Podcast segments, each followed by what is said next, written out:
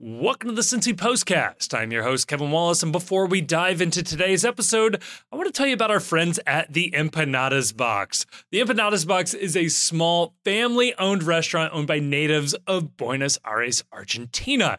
And they have Argentine style empanadas with 22 other globally inspired flavors available every single day. Looking for a suggestion? Well, how about the Oktoberfest empanada with bratwurst from LK Sausage? It also has cabbage, carrots, onion, and mustard that is only available in the month of September.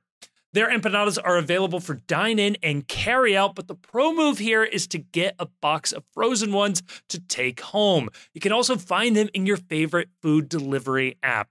You can check them out online at theempanadasbox.com or check the link down in the description. You can find more information there, including information on their catering options for lunches, parties, and more. And a special offer to listeners of the Postcast, well, they're offering 10% off your order at their Covington, Kentucky location if you mention the Postcast at checkout. They're at 212 West Pike Street in Covington, and I am happy to report that the staff there are incredibly nice and the food is top notch. If you've been listening to the postcast, you know we've been talking these guys up well before they were a sponsor of the postcast. So again, special thanks to the Empanadas Box, incredible folks there. And if you go to their Covington, Kentucky location, they'll get you 10% off for mentioning the postcast.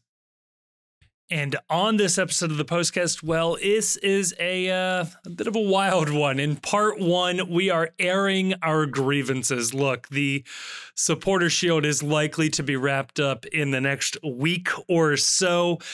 And we thought we'd get some things off our chest, get the negativity out of our system now, not for the team, of course, but for anything and everything else surrounding the team. Sort of a early Festivus, if you will. Uh, we talk about of course, some St. Louis City fans online. We talk about the disrespect that this team is getting by the media, et cetera, et cetera. In part two, we do a little bit of scoreboard watching. Not a whole lot of scoreboard watching to be done anymore, but there were a couple of games being played while we were recording and kind of look ahead of what teams, what games FC Cincinnati should actually be paying attention to. And then finally, in part three, we look ahead to Toronto, the big matchup where a win will guarantee the supporter shield. Somebody mentions he who must not be named and has their punishment in this one, and that's going to be your postcast.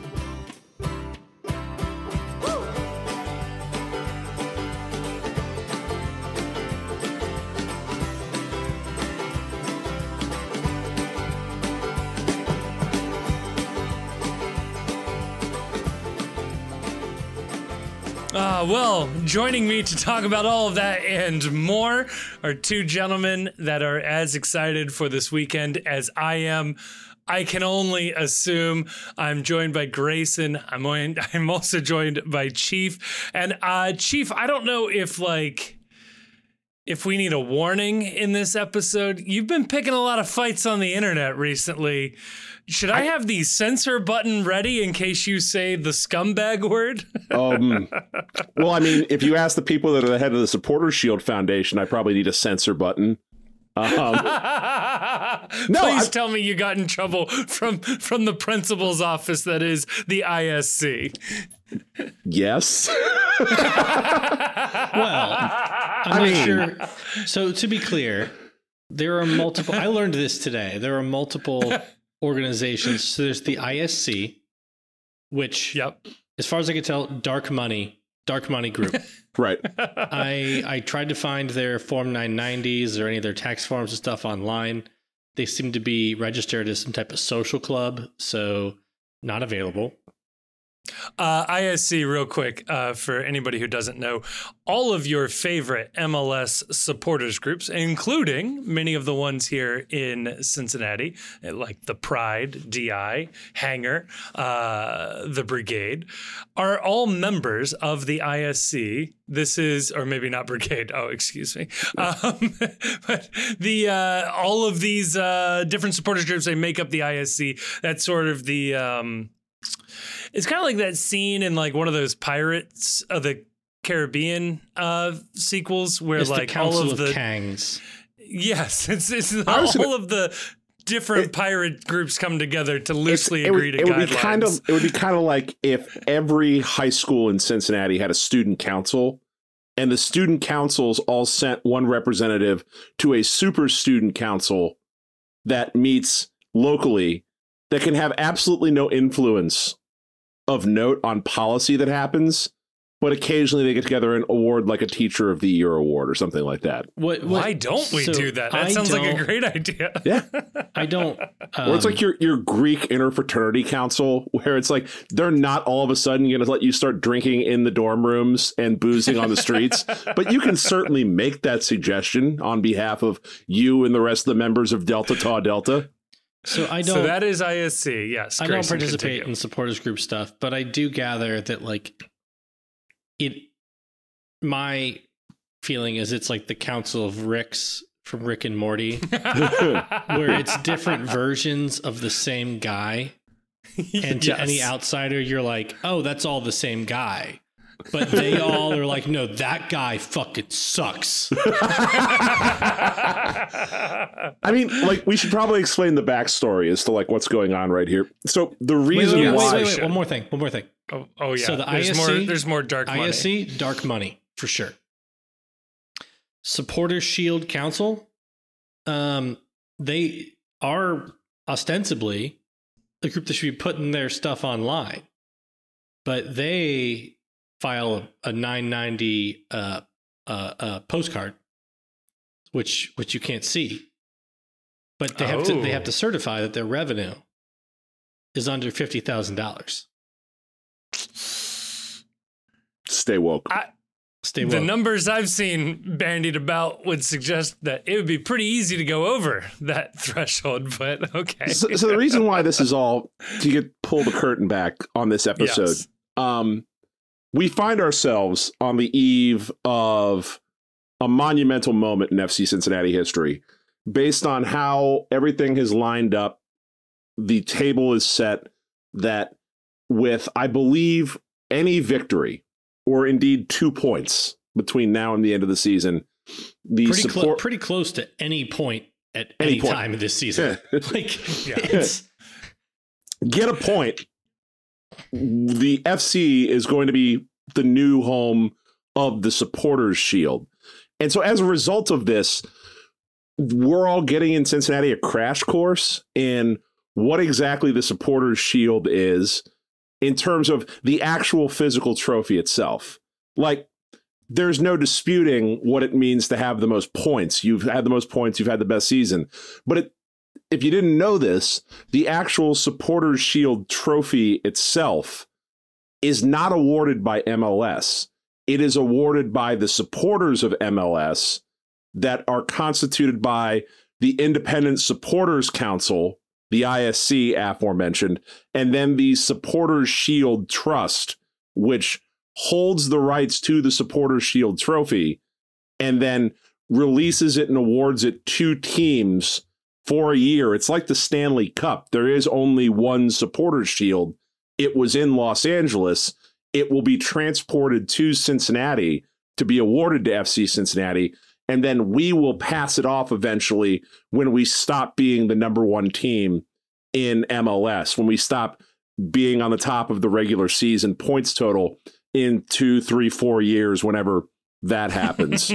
um, and let me tell you, they take this very seriously. And when you suggest that perhaps the supporters shield looks like the uh, Space Force logo, they don't take too kindly to that.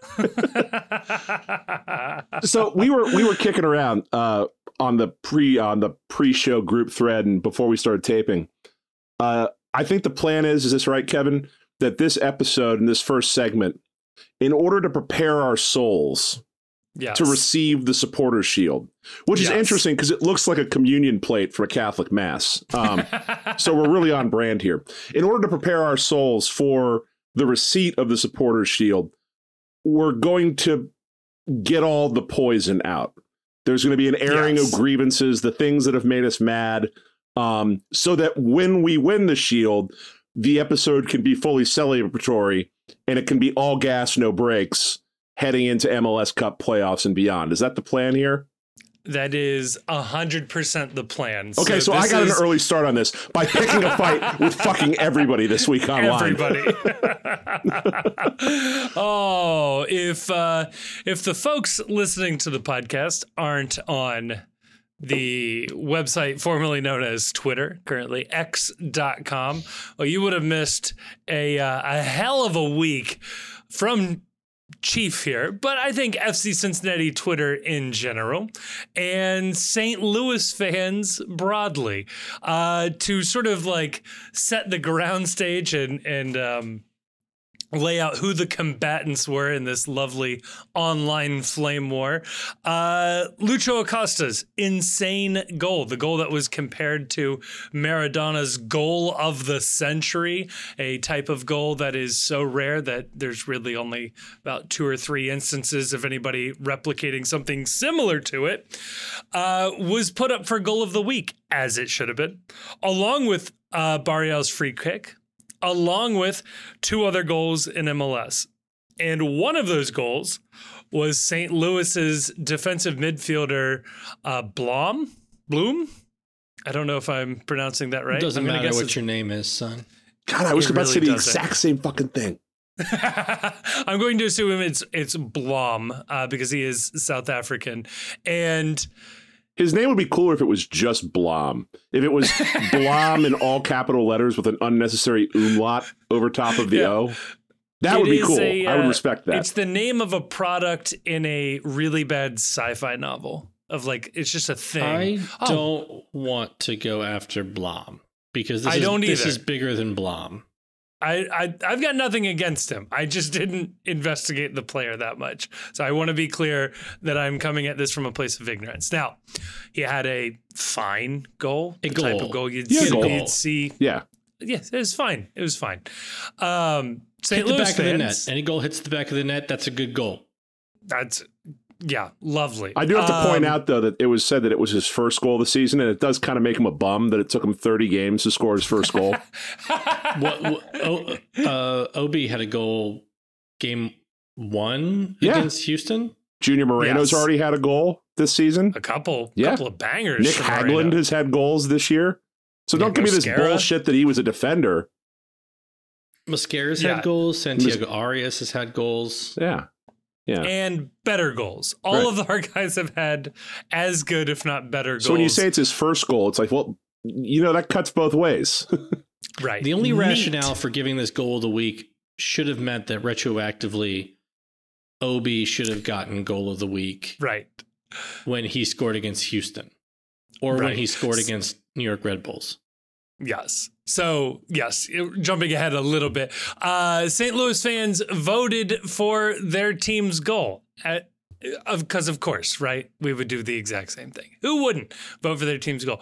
Now, in the comments, there, there looked to be genuine arguments that his goal was better than Acosta's because it was his first.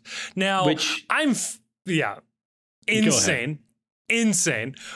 But I'm taking them as being earnest. If these were sarcastic and we missed the sarcasm, that's on us. Yep. But these look to be these look to be genuine arguments. But Then I will tell of you course, from from yeah, what please. I saw online with people, the the earnest white faces explaining at Carter uh, why Blom's goal should have been goal of the week. There was no irony or sarcasm. Right. no. It Right. was fully earnest, and I will have more to say. But Kevin, keep going. I would have respected it if it was sarcastic. Would have would have kind of enjoyed it. Well, through a uh, through obviously they're an expansion team doing well, so excitement is high. There's a highly engaged fan base, and then as we learned for the first week that uh, Kala, uh, Kalahemo Mokocho, wow, I can never get that one. Kamohelu. Kamohelo Mokotjo.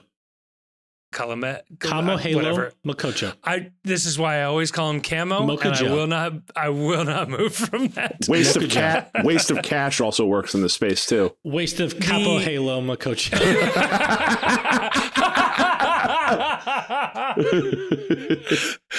well, for the first week he was on FC Cincinnati, man, our social media was exploding with excited South African uh, fans. They were so hyped for this guy. Uh, and then he sucked and they all went away. And fair enough. Uh, but for this uh, Blom feller, they appear to still like him. He's playing for a, a competitive team, so they're still following him. So there were lots of fans from South Africa who were voting him up. And all of a sudden, Lucho Acosta was not running away with goal of the week with what was very easily one of the greatest goals in MLS history. Like, as an objective fact. Certainly one of the goals of the year. If not the goal of the week. so, uh, so of course, in our attempt to uh, do right by our man, the the newly re-signed captain of this team, uh, FC Cincinnati Twitter folks uh, decided to a uh, start a get out the vote campaign. Twitter folk. Twitter folk, they they tried a, uh, a, a get out the vote campaign. campaign. We, uh, some, we we mashed that caps lock button and went to work. Um. yes, some some people posted it on Reddit or in various fan discords that they might have been a part of. Uh, Chief, I don't know if you have the tweet up, but do you mind reading the the fine folks of this podcast what what it was you tweeted because the language here is very important. It uh it does certainly have some, you know, some relevance to what this is. So um and you have to understand this is in all caps. And I'm going to read it word for word so that you can also see that there's a horrendous typo and a missing word in here. All and, and by the way, by the way, all caps tweets mean take me seriously, not literally. Yeah. This this it means I am literally shouting this. I am shouting this at the top of my little piggy lungs. Attention all FC Cincinnati fans. You absolutely cannot this scumbag from St. Louis win. this is a call to action. Vote, retweet, tag all of your FCC friends on the post and tell them to vote. Do it now. Do it for our captain. And then also in all caps, hashtag all for Cincy. Wow. Now I, I noticed mean, don't you, you used a certain word there. Don't you don't you feel inspired listening to that? I do. I I mean, I'll be honest with you. I had already voted by the time you had tweeted that, but I really felt compelled to vote a second time. So I actually genuinely voted from the posts account, which go. I hadn't thought to do before. But I read your I read your tweet and I felt the post needs to weigh in. It's time to break our journalistic neutrality here. Which we've always so, taken very seriously. It's just we are very serious. Internet polls incredibly serious. Everyone has uh, a breaking point. Yeah, no. So I was I was I was doing what I thought I needed to do for Lucho right here. I needed to make sure that you know we're up in the yeah. lad, we're uh, we're getting shit out, we're getting the vote out on everything like that. I decided that we needed to maybe you know bring in some help on this one. So my next tweet was uh, tagging the Pope at Pontifex, a fellow Argentinian Lucho Acosta needs your support. Plus, the goal was so sick, we're pretty sure it qualifies as a miracle for any candidate for sainthood who needs a dub to get over the canonization hump. So, I will say, I will say, so we'll deal with your other tweet shortly. But the at Pontifex, very funny, first of all. Second of all, um, someone took that like super seriously. They're yeah. like, how desperate are you that you're tagging the Pope? It's like, my man, my man. I think I, you need to retake your driving test. Look, I'm going to throw this out there. I went to Catholic I, school. I think you might I know need the a guardian dr- ad litem. I know the drill here. You need two miracles to get canonized as a saint. And that goal surely counts as one if we can get some proof someone was praying for intervention from some very, you know, holy person on I'm sure there's somebody that's on the verge of canonization that was doing something somewhere. that the um the the foot that carried off that uh that play yeah would not decompose. No. you gotta you gotta put that you gotta you gotta take that down to Saint Xavier, put it in a box, and uh people can tour it, you know, yeah, 100 years invite from now. pilgrims. Yeah. The first thing to do is you check for stigmata. The second thing you do is check for decomposition. One or the other is going to be present on Lucho Acosta's foot, I guarantee you. uh, Well, before one we may get to be your present second or tweet, the other not be present. Indeed. Oh, yes. Um, could sporting prowess eventually lead to sainthood? I feel like there's enough like the miracle of whatever like there's a there's enough there. I I mean- feel like somebody's going to play their way to sainthood. I was about to say that would be an all-time baller move for Franco over in the Vatican.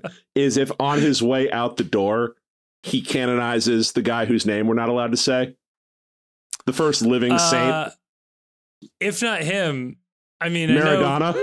Maradona had, I think, a complicated relationship with Rome, but So, I don't know. um, oh yeah, Maradona did have a complicated relationship with Rome. However, um, since uh, uh, Francis is not a true pope, oh, that's true. um, he probably got along with Maradona. Maradona, Since Francis is not um, actually Catholic, He's a Jesuit. That's very helpful. and um, sorry, I was Uh, listening to some Jim Caviezel videos earlier today. uh, if I remember correctly, and I, I'm going off the dome here, so this is not well researched. Uh, Maradona, uh, pretty far left in his politics, was a real good friend of uh, Fidel Castro, but also a devout Catholic. But yeah, so he'll get along. He'll get along great with the Jesuits. what are you talking about? he would, yes, But he went- Yeah, he would. He, he would went have to loved ch- Francis. Yeah, Yeah. He went to uh, the Vatican and basically told the Pope he should give all of the riches back to uh, South America where they stole everything. Yeah, from. where's- so where's the line? That's- all right, we right. we just gave Maradona one miracle with that goal from from Le- from Lucho. Like we can Um, we can get the next one. I do. I do see no reason why sporting shouldn't qualify. Shouldn't be Right? a realm in which you can do miracles. I mean, I'm pretty sure one of Augustine's miracles was like he uh, uh, gallivanted quite a bit and ended up without any cap- any kinds of diseases. Well, okay, if that's all it takes, so, so somebody being very good at a sport should should certainly meet a threshold Yeah. somewhere. Much like much like St. Patrick drove all the snakes out of Ireland, I was attempting to drive all the scumbags off of MLS Twitter. So so yes. Anyway, detouring uh, through uh, uh, the Vatican here, uh, we we arrive back at the Chiefs' Twitter timeline here.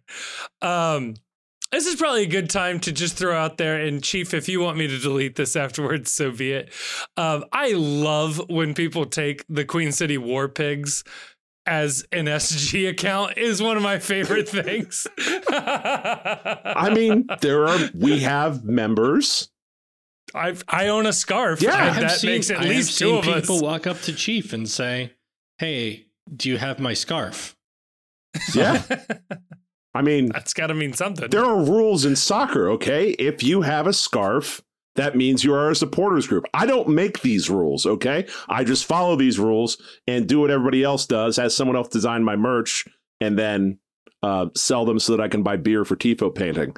Um, Yeah, scumbag. I thought, you know, I was looking for something alliterative, like St. Louis shithead was the first one that came to mind, and I was like, ah, you know, trying to keep it a little PG so we can get some retweets. I was, I was thinking to myself, what if Lucho's kids stumbled across this, like in support of dad? Like I did have that moment, which is a sure sign I'm getting too old for the banter Yeah. game. That's Uh, good. So we went back, we deleted the curse words, and it was like, ah, this is very Batman the animated series, like talk scumbag in the Kevin Conroy voice. Yeah. Um yeah, and apparently that, apparently that was the that made- wrong word. apparently that made a lot of Blom's friends mad. so Not his the entire no. the, the entire uh, weirdo wing of the St. Louis fandom online uh, took Chief's tweet in a direction that I, I don't know how they could have done this. Uh, basically, assumed and insinuated that the word scumbag was a top five most offensive thing someone could say on the internet. I, it's the weirdest reaction I've ever seen. And then it just it just invited the worst fans in the world into everybody's mentions and we saw uh some uh you know the the r word being bandied about some casual homophobia uh tons Not casual of, homophobia. Like straight out homophobia. intentional, direct, Intentional homophobia. Yeah, fair, purposeful fair, fair. homophobia. like, just like And honestly, like if you want to call us the queer city, I'll wear that. Yeah, I don't Yeah, give a that's shit. fine. That's I'll phenomenal. that. I'll own that. I think that's cool. queer I city war good. pigs would be good merch. Queer City War Pigs next year for Pride Month. I will absolutely do that scarf. Springsteen, if you're listening, let's get on this for next year. I I don't think it's offensive to call somebody queer. It just Just it's Right. offensive when you mean it as an insult. Yeah, in Right, the pejorative, right. yeah, it's really insult, and it's it's really insulting. And the other thing too is it's like, are you guys familiar with the my favorite Twitter account prior to becoming like deeply enmeshed in soccer Twitter was the best fans in baseball Twitter account, Yes. where it is Yes. nothing but St. Louis Cardinals fans just tweeting the most vile shit known to mankind. Well, if you want to Usually at their own players. so um we what I was alluding to before was like with the earnestness of like the inability of these St. Louis fans to like understand any any type of sarcasm or hyperbole and just being like, well, well, it's we just thought it was it was unfair to take a nice young man and and and use a use a bad word at him. And it's like that is exactly like the embodiment of St. Louis fans, except like the second they you ask them like to not to not like go to a baseball game and chant the name of a cop that shot an unarmed black man, they will uh fail that test. um, and and if you if you want to learn about uh, St. Louis fans, um, I would suggest so best fans in the land or best it's best, Best fan- fans Best fans best St. fans Louis. baseball. Best fans in baseball. The Twitter Best account is best Twitter. fans St. Louis, I think. Um, also, just Google you know St. Louis Ferguson Deadspin. Yeah. You'll find a real real fun selection of articles. Um, and then I saw like a I saw like one of these St. Louis people who was accusing scumbag of being a dog whistle somehow, which it's it's not, of course, right. as far as as far as any of us know. Um, call somebody like refer to like a s- they were they were talking about like city versus um suburbs in St. Louis, and they use the word uppity. Like there's there's one. that's there's a bad one with- that's a bad that's a bad one. You can't do that's a that's a that's one of the bad words. That's a whistle. That's like Right. that's Sorry, blowing the that's not whistle as dog loudly as you can. That's just that's a, blowing that's the a whistle. whistle. It's a train whistle. it was a Oh, it was a phenomenal bummer, and this is where it's like where my airing of grievances is. Is that Yep. soccer Twitter should be fun. This should be fun. We're all having a good time. They're in first place in the West. We're in first place in the East. They're calling on a bunch of weirdos from South Africa to come and vote for their man. And it's like, Normal people from South Africa. no, no, no, no, no, no, no, no, no, no. No, I lived through Joe Sue on FC Cincinnati. These people are profoundly weird that are like still super into their guy when he leaves their team and leaves their league. Like if Joe Sue had scored a goal in MLS, he would have run away with goal of the year, goal of the month, goal of the decade, true. just from Kerala Blasters weirdos getting all deep up in the mentions. No, no, don't defend these people. They are profoundly fucking weird, but they're harmlessly weird. The Yes, the, the St. sure, Louis yeah. thing this week was like depressingly weird. It was just. It's, It it, was like it was like the, the, remember yeah. the Detroit City thing a few years back hundred percent. where it was A like it was fun for 20 minutes and then the Yep. weirdest people worked their way out of the woodwork and it's like i just this is a bu- Yeah. it's a bummer dealing with this it's a bummer dealing with all of you and it's like it's a it's an uncomfortable acknowledgement that shit i share the same space with a lot of Right. people i would want to walk out of a room if they walked into It's it is so frustrating because what starts off as like fun just quickly is not fun and it, Yeah, it it reminds me. I mean, Chief, that reminded me of a story of a friend of mine who was in uh, architecture school at UC, and he dropped out and became a philosophy major. And whenever anybody asked him like why the this hard sudden shift, he said he never met an architect he liked. He just didn't want to be in that world. He didn't want to become one of them. It's like, yeah, man, I get that. Oh. That's cool. And yeah, it's just like I don't want to be associated with these people. Like I'm having fun. I'm accusing their GM of being a match fixer. Yeah. I'm still not convinced by anything anybody has ever posted to me that he wasn't guilty of something in Singapore. But um, yeah, it gets not fun when people are like talking about Yeah. your kids. May have, may have may have fucked a penguin. We decided earlier this year. Which I did not know the second penguin ended up decapitated. I didn't know the end of that story. So it sounds like somebody was trying to uh, Cover up erase the the evidence. evidence of what Yeah. happened, whatever with that with that penguin's mouth. oh my god.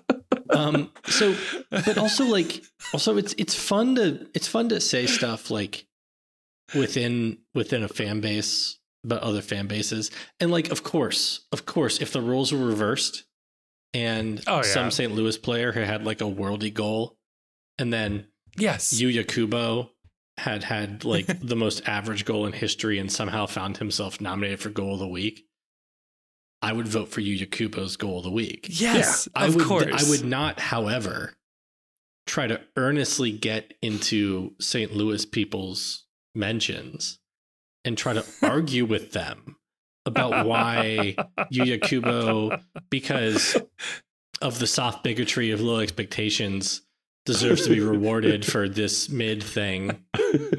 Um, And uh and and like and I certainly wouldn't like a week later be like right.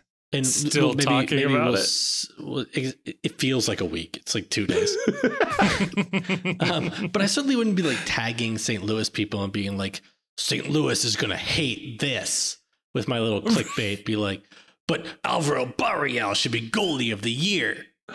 like I don't, like I don't know because, um, of course, I'm not bothered by St. Louis fans saying like Carnell should be coach of the year or that like Berkey should be MVP. Right, Sure. your guys. right. I don't know why they want to talk to us about it. Right, right. It's like they they finally had fun on the internet. They did. All of us got burned out real quick with with what they're they were up to, and now they're addicted to it. And just like we saw, we saw this with MLS right before they they found more interesting things to move on to, I guess. But like you get a lot of clicks, a lot of views if you can somehow shoehorn Cincinnati into it. Yeah. And yeah, we St. are, Louis we is are, at that we point. Are Holly, we are the Holly Go Lightly of MLS fan bases. Perpetually just anybody online. anybody gets a second of our attention, and they just keep showing up. They just keep Yep. showing up, just begging for it. And it's Yep. like, no, I've moved on. No, I just, I just want to, I just- know, I go just my lost cat. right. This app is fun while I'm, you know, on the can or like work slows down. I don't need my entire life to be consumed. The argument doesn't need to continue beyond 15 minutes. And you certainly don't need to be weird about it. Like just No, I don't need to see your boring ass little podcast with three guys sitting around a table looking at your phones, being like, um, Roman Berkey, um, um, um, seven uh, clean sheets. Um, the last goalie to be MVP was some guy named Mola. Mole, that's like a sauce, I think. Um, Anthony Mole. Oh, them butchering Tony Meola's name was insane. It's like clearly the soccer capital of uh, of the United States was founded in TM. 2022. yeah, right. and like, look, we took we we publicly took their side on this podcast about being uh, ceased and desisted by Kansas City. yeah, Yeah. We did. And this is what we get. This is what we get in return. That's what we get, wow. but Yeah. um, publicly on the podcast. So only the twelve listeners knew about Right. that. Yeah. The, we were on the wrong side of history. It turns out. Yeah, it turns out Sporting turns out, Kansas you know, City Kansas, did nothing Kansas wrong. City should have sued that team and that city into the ground. Yeah, it's not too late to refile. Um, Kansas City, Kansas City should take some of their barbecue and just dump it into whatever river flows into St. Louis, and then just taint the water supply, and just- St. Louis just won't fix it. that they'll just be sad. They'll be like, Yeah.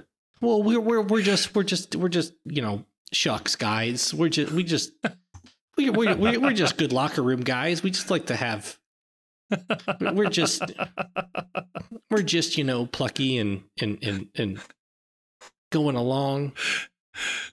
The the best of like I have still to this day have no idea who Blom is. Like I'm not going to look I it don't up. care. I don't care. I don't care. But he was somebody in my mentions did say he, he's Obinna Nwobodo with way more upside, and I just was like, I need to get off this app. Like this is there is no there is no productive discussion. Was it to- was it a was it a St. Louis fan that said that? no shit, it was a St. Louis Yeah. fan. no, it was it was Tom Bogert. Everybody knows this. Um, it's just So- it was it was just a it was a bummer. And yeah. the the, the the the worst part of this is that it overshadowed which was the real travesty, which is that this mid goal, one goal of the week over Lucho Acosta, what, what probably will win goal of the year, was overshadowed by this dude who'd gone 29 games scoreless, finding the back of the net in a top corner snapshot. It's like, all right, cool. This is Okay. this is the dumb this is the dumbest way to settle this. So, um, Blom is 23. He just moved from Kaizer Chiefs to St. Louis. One of the uh, biggest clubs in Africa. Also, Yeah. a great alt rock band about 10, 15 years ago. also true. Yeah. Uh, when when Ruby, their big song, I think. I predict a riot. Good shit. yeah, when uh when Nwobodo was 23, he was playing in uh, well, when he was 22, he was playing in Europa League. Oh, okay. So Way more upside. Way more upside. he- Yeah. he's already missed the upside. It's the whole world upside down this week. uh, Um, while so- we are air, Yeah, oh go, please, go, go, I was go, gonna say while we are airing grievances, um, can I please beg every FC Cincinnati fan to stop using this one because this is my least favorite thing that somebody says on the internet that isn't obvious. It's the rent free thing. Oh, despise it. Despise it. I despise it. Do you have any idea how much shit lives rent free in my head? This is not an insult. This is not a i'm under your skin i i have i cannot learn new things because i know the entire floor plan of the well in ocarina of time okay? It's like the not quite a temple but also kind of a temple temple in ocarina of time. I have the full blueprint in my brain. Everything lives rent free so when somebody tweets at you an insult from an opposing fan base and you respond to that and they say we live rent free one they're not using it right and two it's so stupid i i have a lot of mls in my mind when i'm discussing mls What what, what rent what rent free means is when a St. Louis podcast posts a clip of them talking about how Roman Berkey should be MVP, which again, sure I don't begrudge them picking any of their players for Right. MVP. That's what you're supposed to do. You're a fan. But what rent free is, is when you post that clip on Twitter and you do the hashtag all for Cincy because you're trying to get Cincinnati fans to react to it. That is what rent free is. Rent free isn't somebody interacted with me and I responded to them. right Although I usually don't respond to people. I usually just like that pod. I took a so I took a screenshot of that podcast just to tell my followers not to interact with it um, because but the fucking for you tab thanks, Elon. migrates that shit over. So Yeah. then they responded to me. I'm like, oh, thank you for responding to me. I get to mute you now. Yeah great Also, let, let's be real. living rent free in my head is a bad deal for you. Yeah, you don't want to be wanna, there. You don't want to be there. It's a lot of way- it's a lot of useless memories of going to Dave Matthews concerts. It's knowing cheat codes for video games, like you were saying, Kevin. It's it's knowing all the words to Snoop Dogg's Doggy Style album from back in the '90s. It's there's Right. nothing good in there that's worth anything. If if there was something worth having in there, I wouldn't be hosting a podcast with 12 listeners. I'd be making real money somewhere. yeah. So, um, uh, so um, speaking of uh, my my something I want to bitch about, Please. um, the emerging narrative that Bradley Carnell should be coach of the year Ugh. instead of Pat Noonan. yeah, fuck this. Um, what can Pat Noonan fucking do? By the way, I think he's going to coach of the year. Okay. But like, what is he supposed to do to get coach of the year? Last year, he took a team that every fucking MLS pundit said was years from competing. And they, like, I think they were full of shit and didn't know what they were talking about Right. because they're just insiders. They're not like skilled analysts. But however, ev- the consensus among everybody who's paid in other than Empanada's gift cards to comment on Delicious, delicious MLS. empanadas gift card.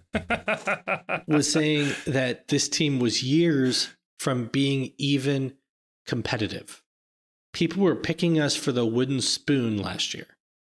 And Noonan Noonan took a team that not was not only competitive, but gave St. Louis not St. Louis, fuck goddamn. Philly yes. all that they could handle in the Eastern Conference semifinals. And I would say was, you know, top five team in MLS by the end of the season. Yeah. Oh yeah. Um, but the uh the finalists were just like the top three in the supporters shield standings. wow. and, and Imagine two of those that. two of those were people who had just taken teams that were like really good, uh, Jim Curtin and Steve Cherundolo, and just kept them really good. And like Jim Curtin won one coach of the year, and he took Philly, Philly, which was had been one of the best teams in MLS for the last like five years, and just kept them one of the best teams in MLS. and didn't win anything. Didn't win. and Didn't fine. win anything. Isn't this wasn't this supposed to be the thing when we hired Pat Noonan that oh finally the MLS intelligentsia will start to respect our organization because Pat Noonan is one of them and if nothing else they will have to even if Pat Noonan did a, a mediocre job which to be fair he has done an incredible job Yeah. but even if yes. he'd done a mediocre job, they would still want to pump his tires a little bit at, oh, look, the, uh, the, the mistake that Jeff Berding and the organization made was they should have hired someone like this all along. And how dare you not give opportunities to people who know MLS and who know ball, to, uh, to borrow a phrase um, that I saw a lot of this week talking about goals. Yeah. So like, then, and we're not um, getting that even. We're not even getting the the you know oh you hired one of our friends to to to manage. We're not even getting that benefit of the fucking doubt here. Ugh. And so then last year, it's like fine, okay. The supporter shield ti- p- points tying coaches get to be one and two. Fair. This year, uh, Pat Noonan runs away with the supporter shield, Yeah. and now everybody's like, "Well, you got to look at like what Bradley Carnell has done Ugh. because Everybody how much else he's gets- beaten expectations." and like yeah like he might have started at like zero although he has although this team has been together let's be real for two years because they basically had this team in mls next pro last year right. um but pat noonan was like starting below zero last year. Yeah. and then um and then now when he runs with the supporter shield apparently no longer do we care like what what's the rationale?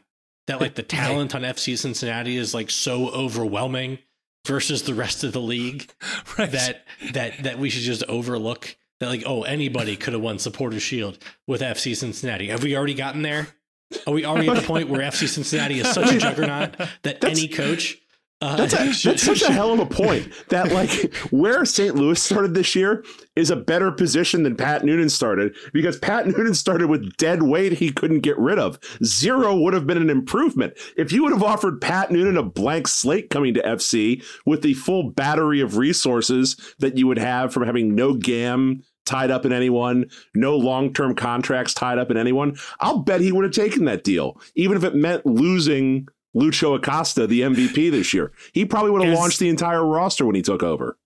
Here's a good example of that. Kenneth Vermeer was on the 2023 FC Cincinnati team. Kenneth Think Ver- about Is that. Kenneth Vermeer going to get a get like a credit for a supporter shield? I don't know how many games you have to be here, but I think he was here for at least 10, and that feels like a good threshold. So, Jesus. um, and then and then there is the ar- and then you know the the St. Louis people are pushing Berkey for MVP, and I've seen MLS pundits pushing Berkey for MVP. And I'm sorry, if your goalie is an MVP candidate, that the rest a of the team sucks. that is a detract that detracts from the coaches the coaches coach of the year argument. right. And that's that's all on the executive that signed him. And I'm pretty sure that Berkey was signed to St. Louis before Carnell was. See, Yeah, See, he was. Berkey was like one of the first players that that Pfannenstiel. Roman Berkey played in MLS Next Pro last year. the other thing too, like making Oh, a goal, please. making a goalkeeper MVP, they have to be. It would be like making a kicker the MVP of the NFL. I'm not opposed to the idea in theory, and I can come up with an idea in my head as to why you would do this, but they had better be absolutely annihilating every stat that they keep for their position at a historic level in order to win the Right. award. And you And- know who has more shutouts than Roman Berkey? Uh, is his name Roman Celentano? It is. Would that same person also have uh, more wins than Roman Berkey? Yes, sir. Yes. Would that person also have uh, fewer goals allowed total than Roman Berkey? I'll take your word for it. That's absolutely correct. Uh, That is also true, yes, yeah. yeah. More clean sheets, fewer goals allowed, more wins. I'm sorry. You can cite me every advanced metric you want about why Roman Berkey is a better goalkeeper than Roman Celentano, and I will buy it. Sure, whatever. I love an- But an- if analysts. I could make a colorable argument that Roman Celentano has had a better season then than that Roman dude Berkey, shouldn't win MVP. he's not fucking MVP. right. like you better be better than every other goalkeeper on the basic metrics, the advanced metrics, the metric system, a metric ton. I don't give a fuck. Everything needs to be better if you're going to make this guy MVP. And it's not.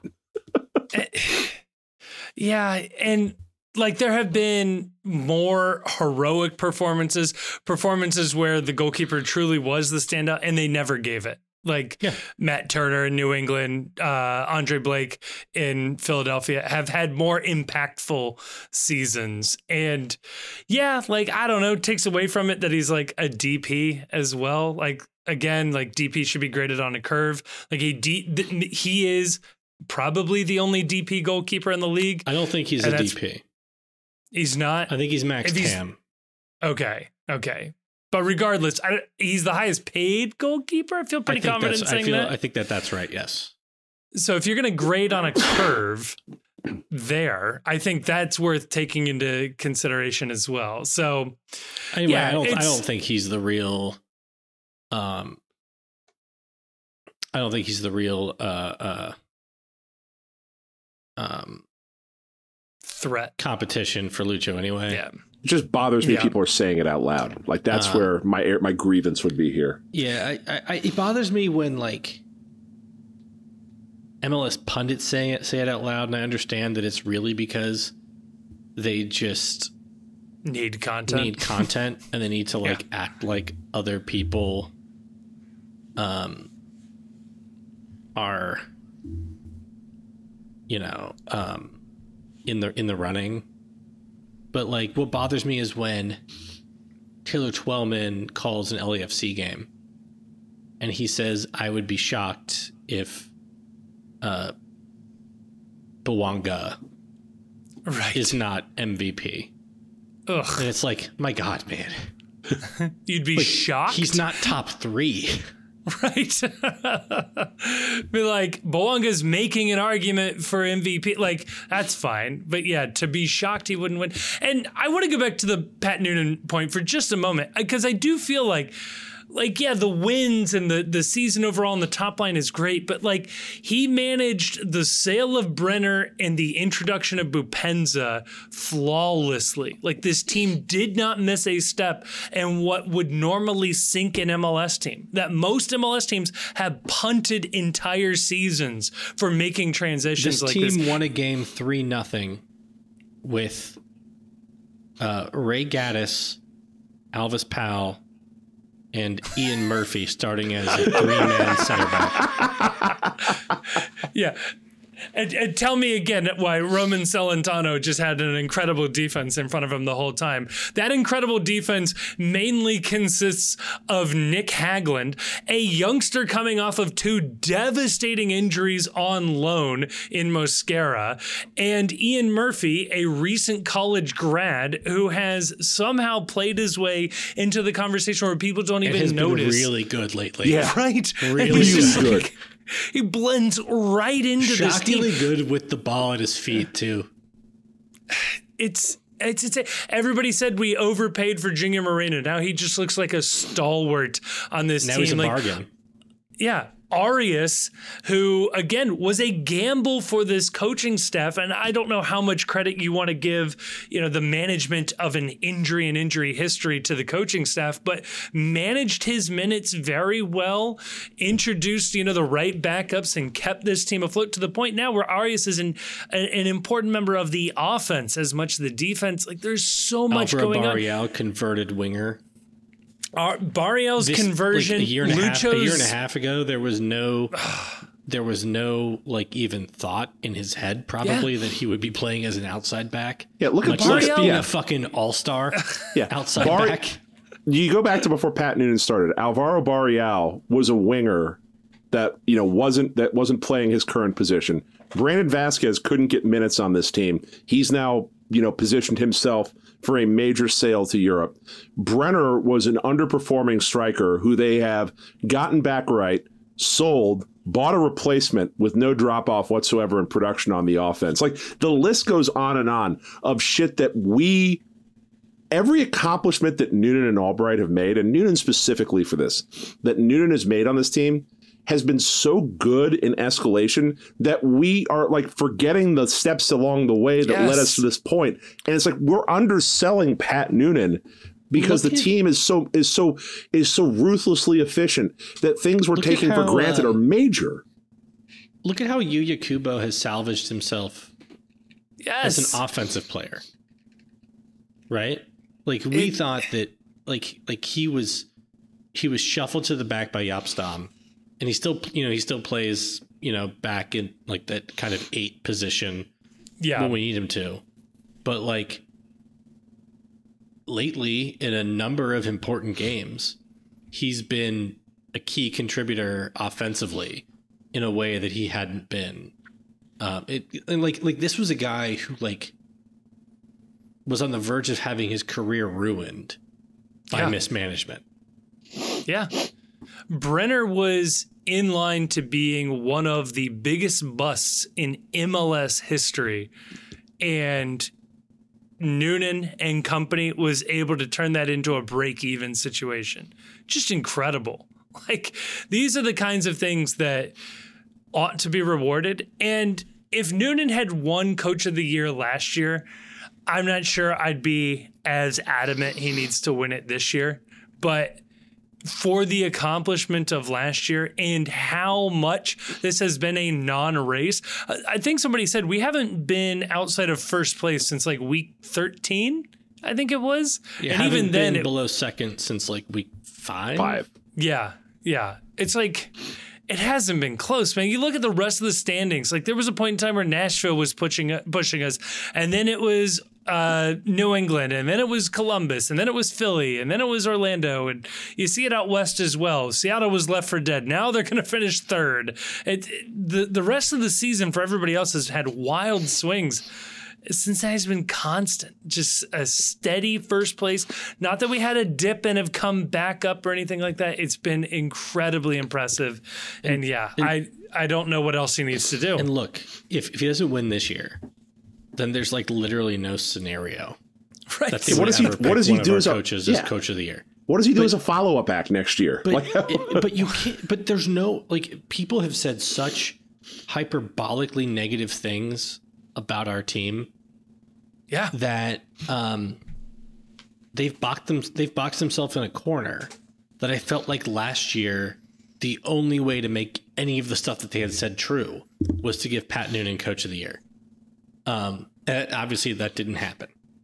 But you can't like this is if we win the Shield this year, and we're going to win the Shield this year. This is tied for the fastest turnaround from Spoon to Shield in MLS history. And I'm not Damn. going to say the team that we're tied with for that for that fastest turnaround from Spoon to Shield. Um, it's not it's not it's not relevant.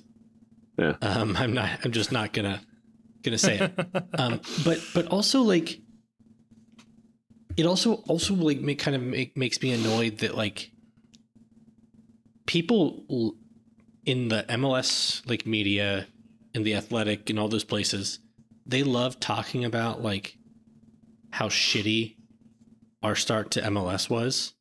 Yeah. And like first of all, I would reiterate my comment in the last episode. If you don't make the playoffs, same as the same as the wooden spoon. Wasted season. Okay. Right. Yep.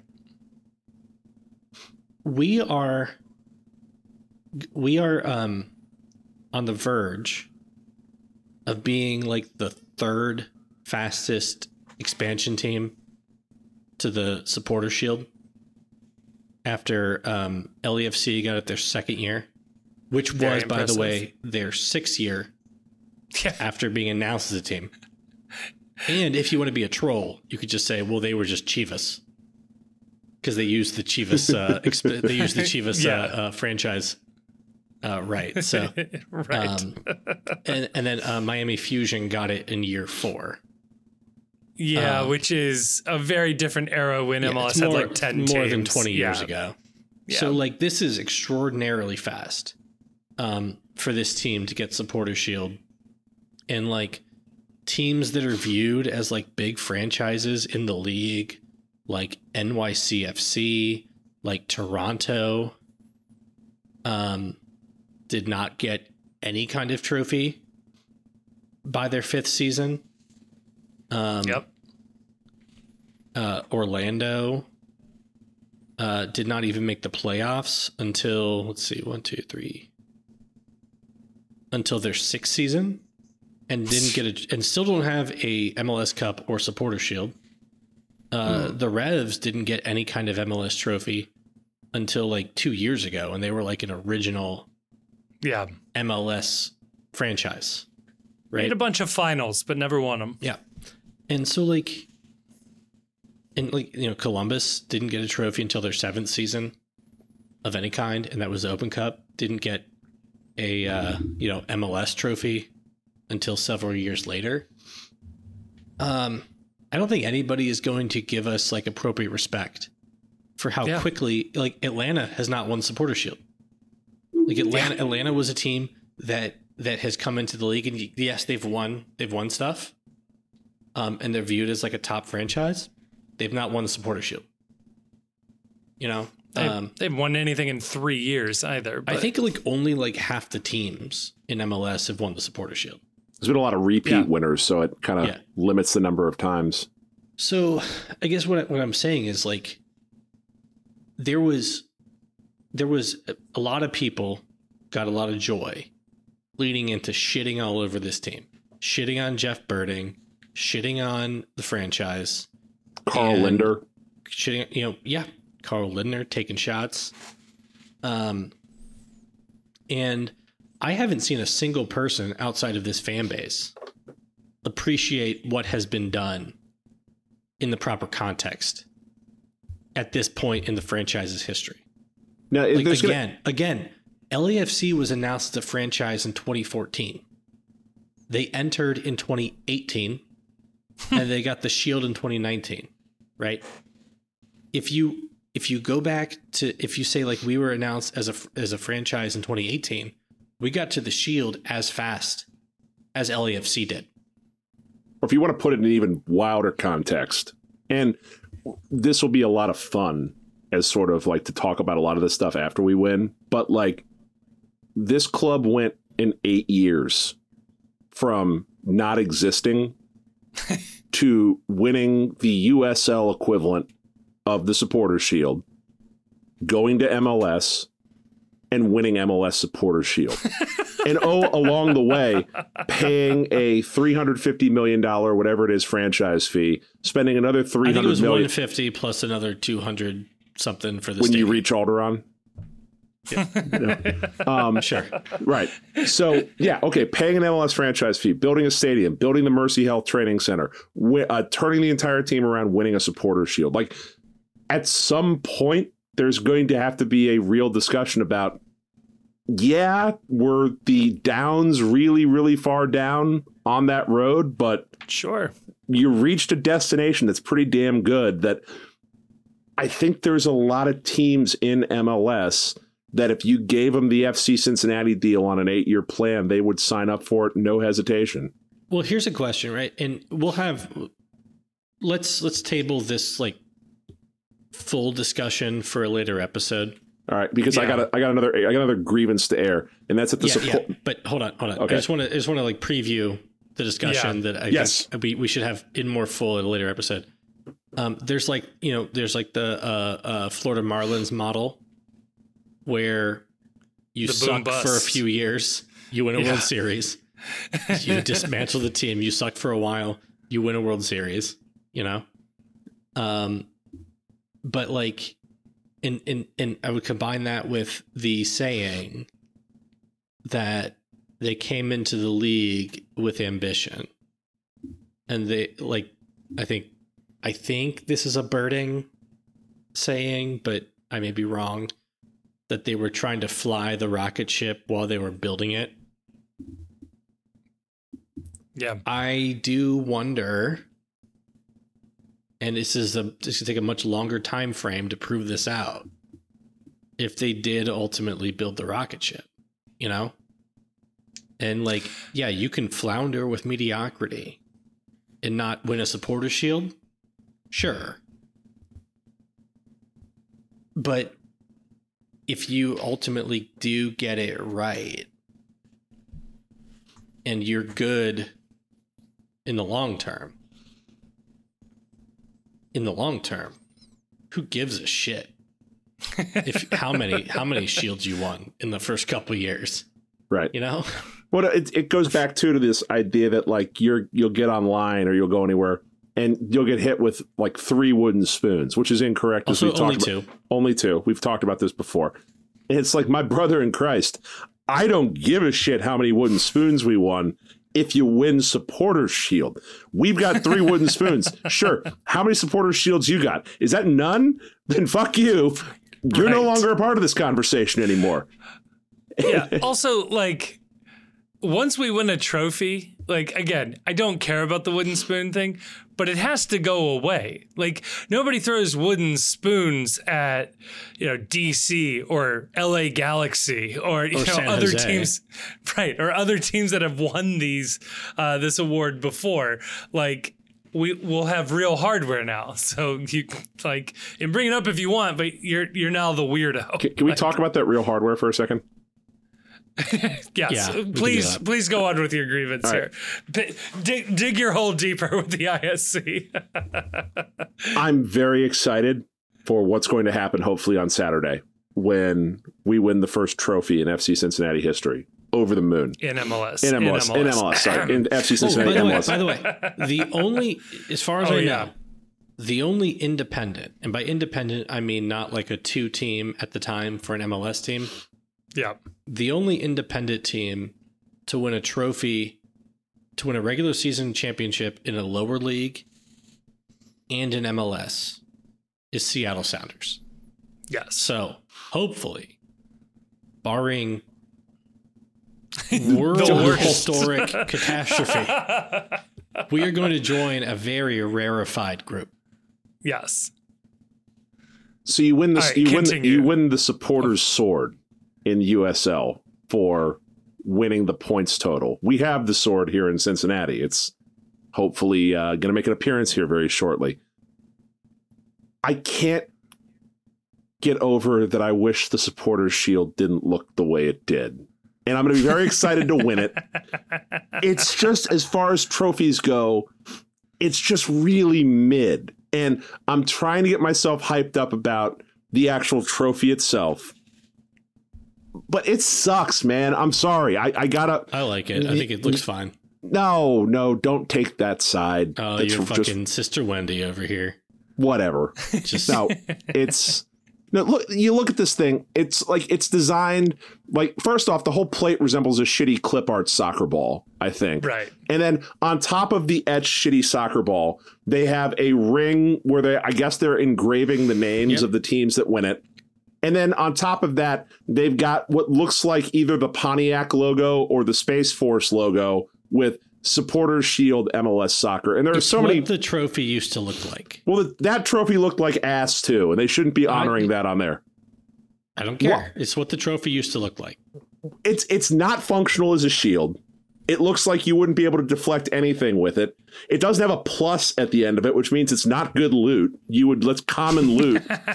Um, it Uh, speaking of functional as a shield, I want I want to just so when Philly won the shield in 2020, Oh yeah. the actual supporter shield had not made its way to Philadelphia yet. because the ISC was refusing to award it because that's they, right, they that's right. thought they thought that they were these great gatekeepers of the trophy. It's not the ISC; it's the Supporter Shield Council. Well, there's a see, separate it's- For some reason, is a different group, Fucking- but it's- whatever. it's a Spider-Man meme, is what it is. Yeah. So, um, so so the actual Supporter Shield was not in Philadelphia, and so what they did was somebody took a like Captain America shield.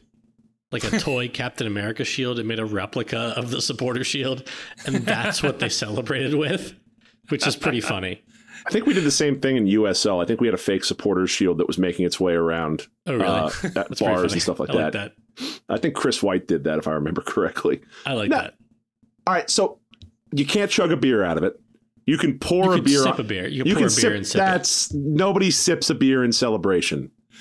Um, Uh, it's like a it's like a ritual, right? You Yeah. pass Yeah. it around you bathe in it. bathe in at, the water. Pon- at Pontifex. That's- it looks like a, it looks like a communion plate is what it looks like. Why isn't Pablo Maurer upset about this? This is the religious kind of religious icon- iconography that he should be fucking furious about. Yeah, someone tag Pablo Maurer and ask him. I'm, I'm kidding. Please don't. Please don't do that. Hashtag one bread, one body. Let's see if we can get this going on right here. Um, so I have a thought, and I was going to share it until I was sternly He rebuked will by raise you up on Gary's Gary's wings. wings. bear you on the breath of Of Blom. con. We we read the Bible in a previous episode. This is somehow a more religious version of the podcast. Because this is this is the real. This is the true church. the Roman Catholic Church. I, Oh, I had this. I had this take a while ago back when FC Cincinnati was in its infancy as far as supporters went that if you really want to get the entire Bailey singing in this city that you base all your songs on Catholic hymns. Yeah, we'll do that. Yeah. Catholic bangers only. Taste and see. We can make that into something. Um FC here's my thought. Cincy. FC Cincy. Just these sad, long Yeah. I mean- hymns. I mean That, the, that would be like the the yeah, the Carmen, shalala. Ohio. Yeah. Yeah, yeah, yeah, yeah. Oh, so anyway, God. my thought was, and I was going to put The this out there. So, in the 1990s, uh, Stone Cold Steve Austin famously took the WWE Championship belt and threw it off a bridge because they wanted to retire a title and introduce a new, look, more modern-looking belt. I think what we should do is we should take the supporter shield and we should chuck it in the river and debut a new and debut a new trophy. Like get something better, something that you can yug a beer out of. Um, I'm open to suggestions on what that looks like, but I think that the supporters shield it was designed by MLS 1.0. It is a relic of MLS 1.0. So it was and not. new- it was not designed by MLS 1.0. Ooh. 1.0 It fan was bases. designed by fan bases. Okay, the MLS 1.0 fan bases, the people who needed to be bailed out by places like Philadelphia, And the Atlanta, version was- Nashville, was, designed Cincinnati. by like MLS like oh. 2.0. I don't Oh, so the design has changed though. Yeah, So 'cause it's- it used yeah. to be a trophy. right. we now have it's a precedent. plate. Right. Now we can and then it can be something functional after we throw this one in the river. Sure. It should be a supporter's like keg. Yes. Or a supporter's boot. A Das boot. Mm, yeah. Yeah, a championship belt. A championship Yes. belt would be lit. You can't drink out of a championship belt, so it does violate one of my rules. Um You could get creative with whatever else is on the belt there, but Yeah, yeah, the only thing this is good for in its current state would be placing an extremely large three way plate that's just slightly smaller than the supporter shield. And then That you is take what should happen. And then you take the plate of Skyline and then remove it from that plate and dump it on the supporter shield to use the bigger plate, as you always should when ordering a Skyline three way. The And then everybody man. So everybody can take fork take their fork and they can cut and scoop and eat their Skyline properly. So the supporters groups that are part of the ISC, so the Pride, DI, uh, Hangar. Hangar. Hangar, Is that it? That's it. uh, the Bridge, not no. No, Uh, just no. just Pride Hangar and DI are the only. Okay, so not not the Brigade, No, um, not Norden, not Norden, um, Not the post. not the Post. not the Queen City War Pigs. No, we're boy- not we're still boycotting. So the three So the three groups should just sit around the plate and share a three way out of the shield. Or it can be like a ceremonial thing, like the Pride can bring the noodles and dump it on.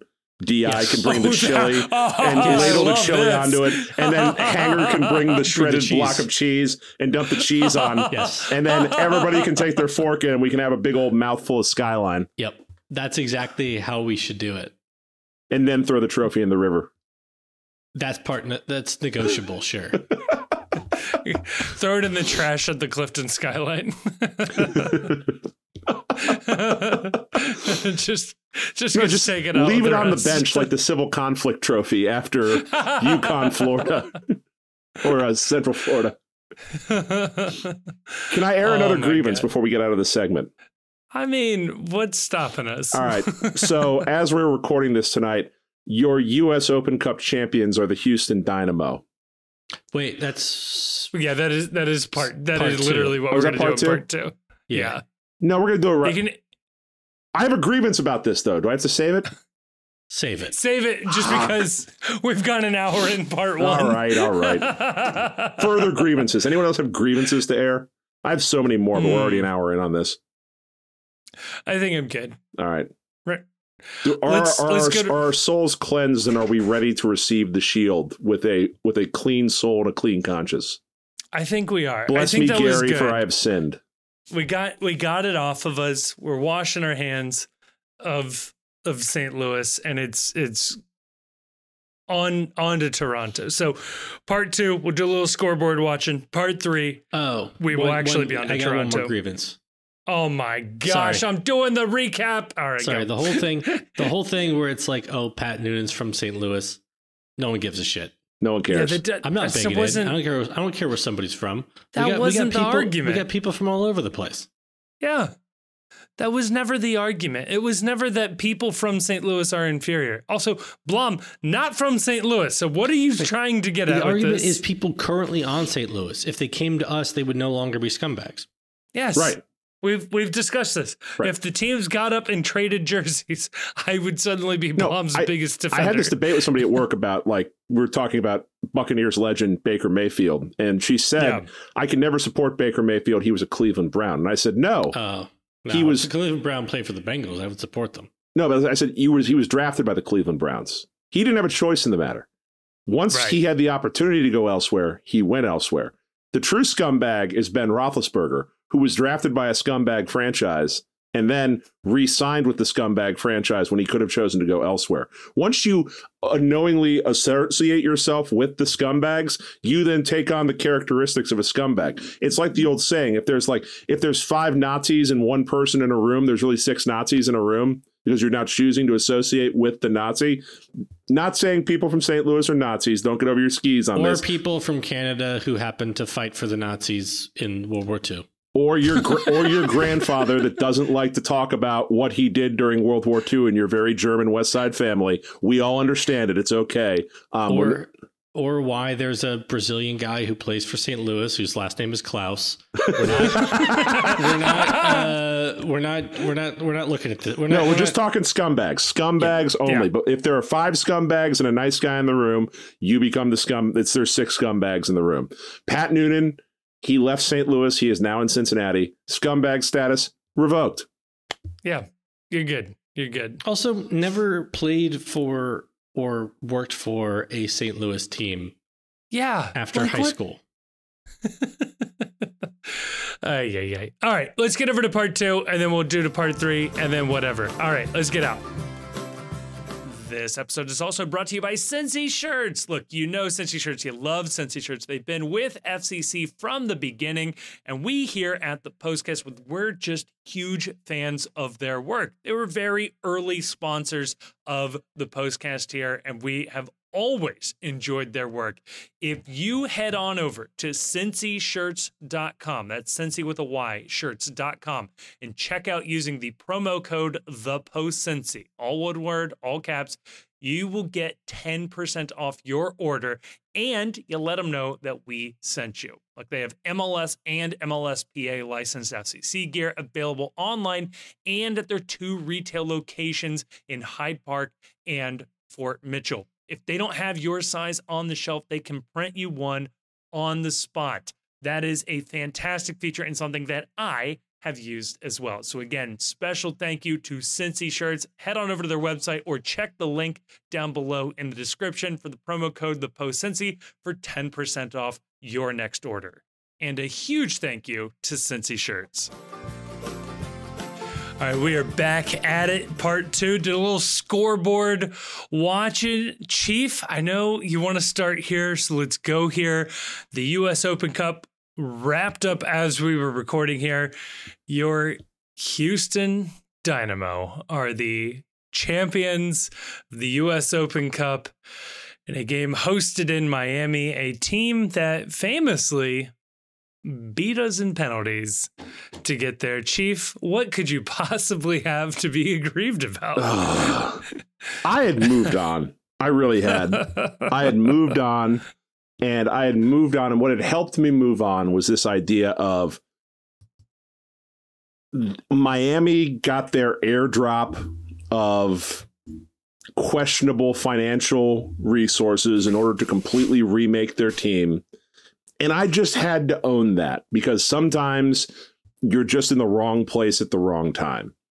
right. And that was Cincinnati and the rest of the league this year when it came to Open Cup. We were all just in the wrong place at the wrong time. That this Miami team that was awful had managed to advance to a point in the Open Cup where if you infuse them with a lot of talent, they would have a shot to win Open Cup. And that's what happened. Except it turns out that talent only showed up for one goddamn game, and it was the one they beat us in. And I was completely cool with this until the word came out that he who must not be named didn't even dress for this game tonight.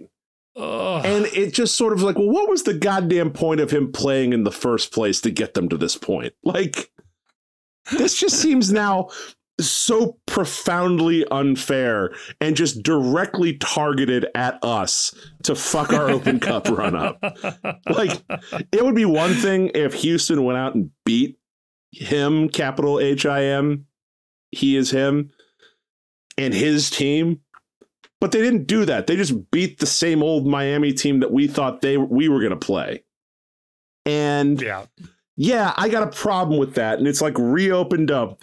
It's ripped the scab off a wound I thought had healed at this point. And I have a big ass grievance to air with that. That I feel like this is a, a clown win for Houston. This is an asterisk open cup. This should have been ours. And I'm I'm gonna be mad about this for at least another 20 to 30 minutes. I'm not I'm I'm not mad at Houston. I'm envious of Houston for sure. Yeah. Um, not Houston's fault. Houston, Yeah. you know, just did They're- what they, they had to Right. do They're not I would've been scumbags or anything. to play Miami without. I hope somebody has that book open because I'm going to say it. I would have been fucking happy to play Houston without Messi, oh! um, or to play Miami without them. Um, and I thought for a second there we were going to get the twofer in the same spot. I thought we were this. I thought Dinesh was about to sell a fucking ticket right here. um, yeah, so send the book page over. I'll read it later. All right. Um, I uh uh I I can't I can't help but feel targeted honestly by this whole thing yeah. because like it's it it it fucked specifically up our cup run Yep. and you know the team's going to play probably a lot of games without their best player in in the regular season but I think they're still going to qualify for the playoffs and that Yeah. I I I actually do I I predict that they'll still qualify for the playoffs without their best player um, because they have so many games in hand. And then um, I guarantee that someone shows up oh, right. for the first For the round of the playoffs. playoffs. Sure, why not? and it's just it's just so frustrating because it's Yeah. hard to feel like it's not specifically calculated to keep a team that MLS does not particularly want to be a top team from its rightful place.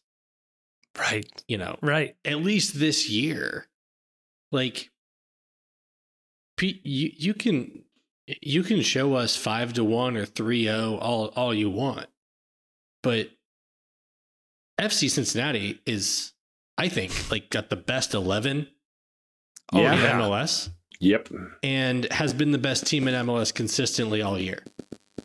Yeah. Um, it's just, you know, the Nashville game was the Nashville game.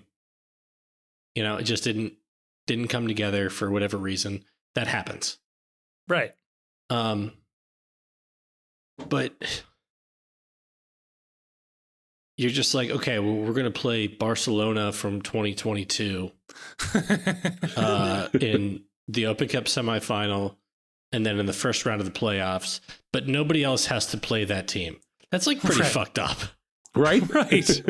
they cranked the difficulty up onto like you know Heisman mode for one week.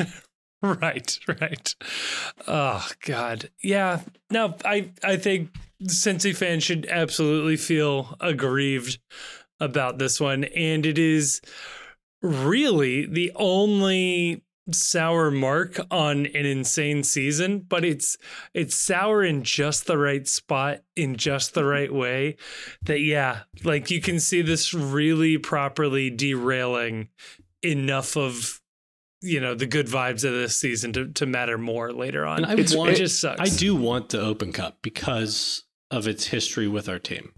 Yeah. Yeah.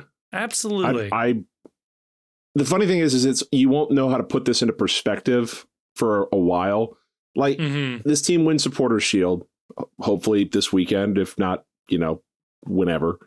Um, and if they win MLS Cup, it's an interesting footnote that they were prevented from getting the treble by the fact that old, you know, LM shows up for one round of the Open Cup, Right. wins uh, the game for his team almost single handedly, and then disappears, never to be seen from again as his team gets stomped out in the championship. Like Would that's have been would have been an unprecedented historical fluke away from the first American domestic treble. right. yeah. Ugh. And you know, that's if we if we win MLS Cup, Yeah. which Yeah. Right. Yeah. yeah. Which if we I- do, I feel, you know, decent about. Like I feel like we should be confident going into the MLS Cup playoffs. Absolutely. But especially in MLS, if somebody offers you FCC or the field, you probably, you probably take the field every time. Yeah, in, in a single would- in I tournament. would- every Yeah. year I would take the field versus any individual team. Exactly, exactly. Well, I'll That's bet- not I'll a bet on us then. Because like there was there was one year where like the I think you know seemingly unstoppable Atlanta. Oh, um, yeah. lost to Columbus, and then LAFC the first time they won the Supporter Shield, they didn't. Even, I don't. I don't think Uh, they made MLS Cup. They were knocked out of the first round by Galaxy. Yeah, there you go. So, So, do, you know, do you agree with me that this is an asterisk on this Open Cup win for Houston? Uh, I no. would like it to be an asterisk on the Open Cup win if Miami had won. I just have a really, I just have Yeah. a really hard time holding it against Houston because all Mhm. Houston did, because Houston made the final. Honestly, Sure. Yeah. But they didn't have to Like- they didn't have to play the team that that we had to play in the That we had to semifinal. play. Yeah. In fairness, literally nobody else did either. Cor- yeah. like I don't hold it Birmingham against Legion the. also right. didn't have to. I was just about to say I don't hold it against the Riverhounds either. Right. I, I genuinely believe this, and I, I want this. I want. Can you guys just lay out for a second because I really want this. Oh, I want this to be something that people can clip later and play because this is important and needs to be said. I'm, I'm excited. FC Cincinnati can still win the Open Cup if Mike Pence has the courage to do what's right. Look, I know some engravers. If our name ends up on the trophy, that's basically a win, right? Yeah. I think. You know, the, the real hard part too is you can chug a beer out of the Open Cup. I know. Uh, Does the top open? Yeah, I It has like a topper. yeah, I think it opens. I think we confirmed that. Okay. Okay. We, were, we look for pictures on Google image search just to see if we could find someone drinking out of it, and we found someone drinking out of it. I think. Most drinkable trophies. I do think that something that could unite St. Louis and FC Cincinnati fans is being convinced that something that was clearly won outright was nevertheless stolen.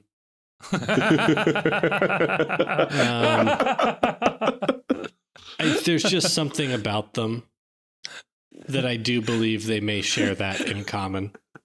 yeah. Yeah. At least their representation. Um the good news is outside of the Open Cup, well, you know, I I it was it's sad to be reminded of that. I will say, if you had asked me who I was pulling for, I was very happy the orange team won tonight in the Open Cup. But Yep. I'll say elsewhere in the league, the scoreboard watching has been very lovely.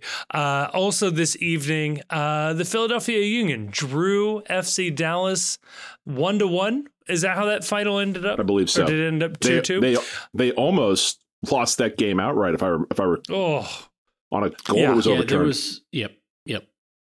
would have been nice. Uh, but with that draw, I mean, how much this matters in a couple of days, we'll see. But Philadelphia can now no longer surpass us on total points. The most they could do is tie us. If they did tie us on points, they would also tie us on the first tiebreaker, which is wins. But in order for that whole thing to happen, they would then pass us on goal differential. So, and again, something has gone there. horrendously wrong. right, if right. any of that comes to pass. And that horrendous thing happens, but we still only lose all of the games one to nothing, is how I'm looking at it. So, yeah. Right. uh, which, I mean, way to go, MLS Next Pro team, because you were hot garbage in that league. But if you guys step up to the plate and lose every game one to nothing, that's very impressive. But yeah, so Um, if we the next point we get or the next point Philly drops, they're out. That that eliminates So them. only um, Orlando and New England in the league can pass us on points. Correct. which is insane to think about. And uh, Four it would take, left. yeah, Perfect. four it, games it would left. take them these teams winning every single game, not dropping us- a single point, Right. and us losing every single game, not picking up a point. Yeah. And Grayson, correct me if I'm wrong. We need two points in order to securely be ahead of everybody's potential No. point totals. We need three. No, We need New three England two can would still tie. get to Okay, 64, that's it. Okay. but So we need Orlando can only get to 63. Uh, that three points though can cut both ways, right? So this Yeah. weekend, if New England, Orlando, and Philly all lose or drop points, And we tie. And we tie, That's the shield. there it is. Well, Philly, yeah, Philly, Philly's. Who cares? Right. if right, New right. England and Orlando both drop any amount of points, and we at they least do not tie, win, yeah, that's the shield. Boom. there shield. it is. So, feeling pretty good about this one. I don't. Is there anything else? I know we have a part two here for scoreboard watching, but there is suddenly so few scoreboards to watch here. Is there anything else we want to be keeping tabs on? I'm- oh, I'm- by the way, sorry. A further peek behind the curtain.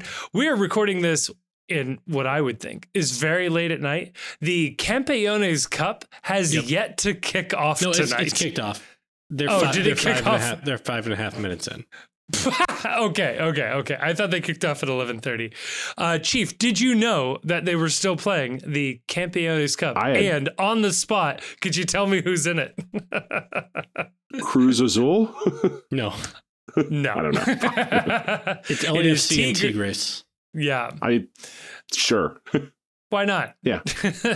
Go Campeones. The only thing that we have to start watching, I think, as our scoreboard watching pivots, is that my understanding of the new uh, Tricky Don MLS playoffs extravaganza is that we will, as the number one seed, play the winner of a play in game of some sort between the eight seed and the nine seed. Yep. So, yes. starting to track that, uh, currently the eight nine spot is uh, 37 points is where that sits, Yeah. and you can go eight to 14 because Toronto is just there. Been They are been- eliminated. Been there. We'll just say Yeah. that much for it. Um, 14 po- 14th place is uh, Inter Miami at 32 points, but with two games in hand over some teams, one game in hand over others. Um, so they're at 32 points. So they're only five points off the pace there and could make that up with games in hand. So it is incredibly tightly bunched.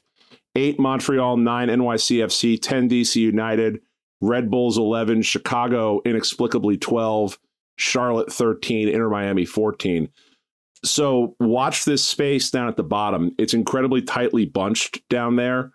And Mhm. our opponent in that first round of the playoffs, which I think is a best two of three format, two at home, one on the road, if I remember correctly. It is one at home, one on the road, and if it's still tied after those two games, the final tiebreaker game is back at the higher seeds home. Okay. So just watch that space down there and we can start to pay attention and we'll talk about some of these games this weekend as we get results. But that's where our opposition is going to be. And for most of those teams, other than Inter Miami, you kind of like those matchups. That's a lot of teams that we have a recent track record of doing pretty well against, other than Montreal. But again, you're going to get two of those games at home. So Yeah. Uh, keep an eye on it too. Uh, New England and Atlanta and Columbus are all on 49 points. Pretty much untouchable there. Nashville's on 44 points. And if Montreal or New York City FC were to string together a couple of victories here down the stretch, not impossible to see Nashville stumble and fumble their way into the play in game. It should be noted though, Nash- Nashville does have two games in hand over New York City and DC. Oh, that's a good point. And a That's a game in good hand point. over Montreal. So that lead, they're trending the wrong way, but that lead could become pretty insurmountable with one win from Nashville's point of view. Good call. Good call. Uh, also, somebody reached out about this. We'll just say it right now. If you've made it this far into the podcast, hey, good job. Uh, game in hand is uh, the shorthand for saying they have played a fewer game, uh, uh, one less game or two less games if they have two games in hand than the other teams around them or in total. So right now, uh, the most games played in the Eastern Conference is 31 games. Atlanta has done that. New York City, DC United have done that. Everybody else has played 30 or 29 games. So you would refer to those teams as having games in, or those teams as having games in hand. And it makes it kind of hard to judge the full, you know, shakeout of where the table's going to end up. Kind of like the, what I just did with Nashville there. Nashville's on 44 points up, but they got two games in hand on the two teams chasing them. Unlikely they lose both, but not impossible. But you have to keep it in mind when you're looking at the table there. So basic stuff for a lot of people, but hey, if you're new to this, that's going to be useful for you. Reminds you of the old, uh, you know, half game in baseball, which you know it turns Yes. out the Reds probably should have paid a little more attention to.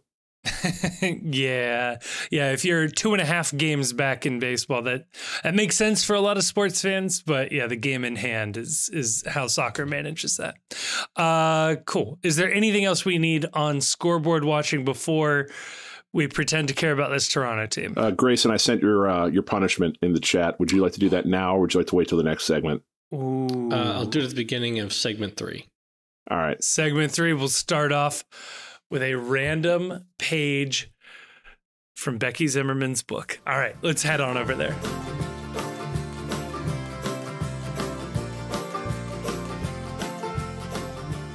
All right, we are back. And before we preview the Toronto FC versus FC Cincinnati match, well, Grayson, it's time to pay the Pied Piper here the punishment that you willfully walked right into. So I don't know how much this is a punishment. So Chief sent you your your page from Becky Zimmerman's bestseller. I, I don't know if anybody else is not aware of this. Walker Zimmerman's mother wrote a book about kind of sort of Walker Zimmerman's life. We found this very amusing. And as a punishment for speaking he who must not be named, we have to read a page out of his book. So Grayson, have at it. All right. So uh, once again, uh, this is a page of a book. We're starting at the beginning of the page to the end of the page. So we're we are in media res here. Okay. So the first sentence I'm gonna say, so you know it's the first sentence. No, M dash, then you know. All right, so I'm gonna continue with the first full Okay. sentence. So yeah, Marco went on. Before the lightning, I thought soccer was the only answer. It's all I had. It brought me joy, fun, friends, and the thrill of competition. But I had asked too much of soccer, you know? Good old soccer was trying to make me happy, but I made a, religion out of it, I think. I even wore the soccer is life shirt. But when it comes down to it, soccer can't deliver all we need. I know now it's not complete happiness, just like I discovered drugs and sex weren't either. I don't know what all this means for my life, but I know I gotta help her now. I'm not alone. Two weeks ago, I was in despair. Now I have hope. Not just to escape death, but to live life. We listened. Clint was silent, head down as he drummed his glow stick steadily against the palm of his hand. Tyler burst onto the scene. Walker! There's a ball in the woods back by the shed. Tyler mashed the mood like my brother smashes my little Debbie snack cake when I'm not looking. Marco, Tyler said, when are you coming back to practice? Hopefully next week, he grinned. So, what were you doing in the woods by the shed? Clint glanced at me. Even though it was dark, I could imagine Tyler's face changing shades in the moonlight. Hunting balls. What do you think? Actually, Tyler, I think you started out hunting someone and ended up hunting balls, Clint said. Our conversation Is that? Oh, sorry. Continue. our conversation moved back outward to lighter things, like getting free burgers and what we have to do to win the next few games to stay on top. And then there's a heading. It says replay the day. As I lie in bed and reach for my Bible in the nightstand, I notice for the first time in a year a photo of my friends and me sitting on a log at camp. End of scene. Hunting balls. What do you think? Wow. Hunting balls. I thought that's where the page was ending and I was going to die. That was such a good end. That's the most walk off ending ever. He thought he found Oh, drugs. He thought he found sex. He thought soccer was life, but it turns out it was the old man JC that he was really looking for all Yeah, along. it He was something even else. wore the t shirt. I even wore the t-shirt. t-shirt. Football is life. We, I think FCC sells that T-shirt in the team store. well, don't tell Becky Zimmerman that because That's not how any of this works. Oh gosh. Well, Grayson, thank you so much for uh, for your punishment. I'm glad we're now all on equal footing, and the stakes are a little higher for the second screw up. so I don't know how we got out of the second segment actually without anybody screwing that up. So well done to all of us there. Uh, we're on to Toronto, 7:30 on Saturday. Did you need the time? Um, Toronto's real bad. Uh, it's kind of incredible to think that this was a Bob Bradley team to start the season. They had Bernadeschi, they had Insigne. They really thought they were going to do to this league what it looked like Miami was going to do to this league. Uh, it does appear that they screwed up literally every single signing for this club. I can't think of a single one that was like a big success. Remember when we were really mad we missed out on Matt Hedges? Yeah. Yeah, now he's think- now he's not playing in Austin. Yeah, nice. um yeah, they uh minus 24 on the goal differential. Mm. They uh they've Just won lost- four games. Just lost Yeah. like 3-0 to NYCFC. it's not pretty there. Uh they have Sean Johnson, right? Is he still Uh, the so goalkeeper? that's yeah. a good question. So I'm going to go down the player availability report for the Oh, last game. It's not it's not available for the next game yet. okay. But here's what was missing in the last game. Um, Adama, Ad- Adama Diomande, Christian Gutierrez, Sean Johnson, Cassius Mailula, Greg Ranjitsingh, backup goalie, Brandon Servania, and then also Insigne didn't play last game. wow. Um, I did look up. I couldn't find. It doesn't seem like Toronto has like media that tweets the training every day like we do. Mm. Yeah. So it was. I was I was trying to find like training updates for them, and I couldn't. But um, I wouldn't expect Sean Johnson back. He had surgery in like mid late August, oh and boy. um, it was hand surgery, and they were saying like a four to six week timetable. And Why come he back, had buddy? only just gotten back to Toronto like last week, but still Okay. was still was recovering. Gotcha. Yeah. No, no reason to risk it, Sean. Sit this one out again. Yeah, I, I and you know Insigne, who was only questionable last game but didn't dress. I don't see any reason for him to play either. yeah.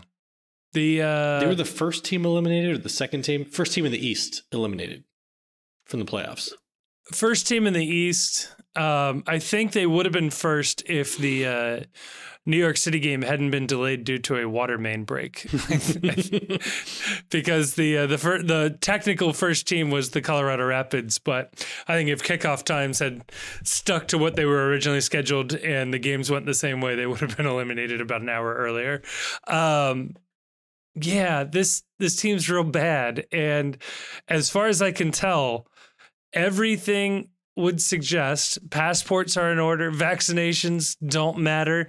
Everybody hey, is whoa, healthy. Whoa, whoa, wow, Kevin. I'm wow. just saying, last year this was a major, major talking point for this team. But I think this will be the first game, Brenner or Boupendza era of this season, that we will have the 100% first choice starting 11 available and hopefully and ideally starting in this game. Grayson, am I missing something? no, Okay, However, good. not to derail this, but I did remember Yes. a grievance I wanted to bring up in, in round two. oh yeah. um, during during the um, early days of the Stam out movement, Mm-hmm. I remember Oh yes. a oh yes. certain I remember a certain podcast. I'm not going to say them by name. Knifey Lion Radio. Nope. Old man Um, ultras. But you may say they talked about soccer in Cincinnati. um, being very indignant in early 2021 about any suggestion that Stam be fired. And one of the folks on that podcast said, Who would you hire? Ben Olsen? U.S. Open I- Cup winning Ben Olsen. I- that be? Right. I had actually, I had actually, I think, tweeted like a list of people who I thought would be better than Jaap Stam, and one of them was Cherundolo, who wasn't the LAFC coach yet, but one of the people on my list was Ben Olsen, and I just want to point out Ben Olsen uh, just won Open Cup and has Houston in a uh, home playoff position. Now, would I rather have Pat Noonan? Yes, but if you're giving me the choice between Jaap Stam and Ben Olsen, I know what I would choose. Yeah. I mean, to be fair, if the choice was between Jaap Stam and everyone who has coached Toronto this year, I would still pick them because they have 22 points after 30 games played. We finished 2021 with 20 points after a full season of 34. So they Oh. are still doing better than where we were at the lowest point in our uh, in our fandom of FC Cincinnati. I think However, they have nothing to play for. nothing. yeah. They've been eliminated. Um, it- if only we had ProRel. If only. I'm pretty. I'm pretty sure it's just an interim manager. That there's no attempts to uh, to sort of build towards the future. Um, it's a gut job on that team. They went with the full Italian movement, and they're they're in. They are arguably in as bad of a situation from a roster point of view as FC Cincinnati was for different reasons, but they are going to have to shed a lot of high priced players for whoever, or they're going to have to hire someone who is a legit turnaround specialist in MLS that can make the best of the turd sandwich that they've got the ingredients for.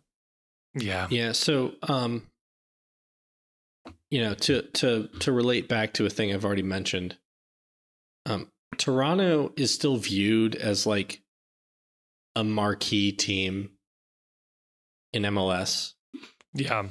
but they went like 10 they went like 8 seasons to start their existence without making the playoffs.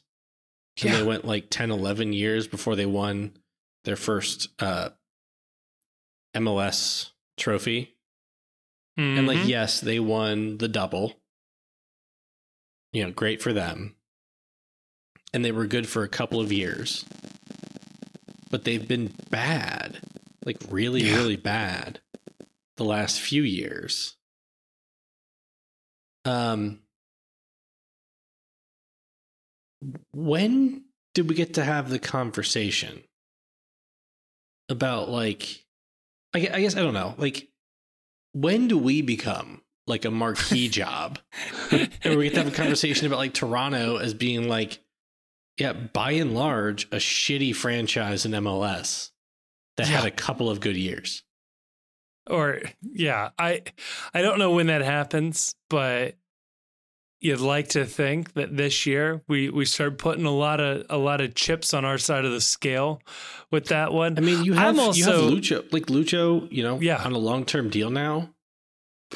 You have- by, by the end of that deal is Lucho's legacy in MLS above Giovinco's Yes. assuming even Maybe, if yeah. Lucho falls off 5% every year for the remainder of his deal, he ends up as one of the greatest MLS players of all time.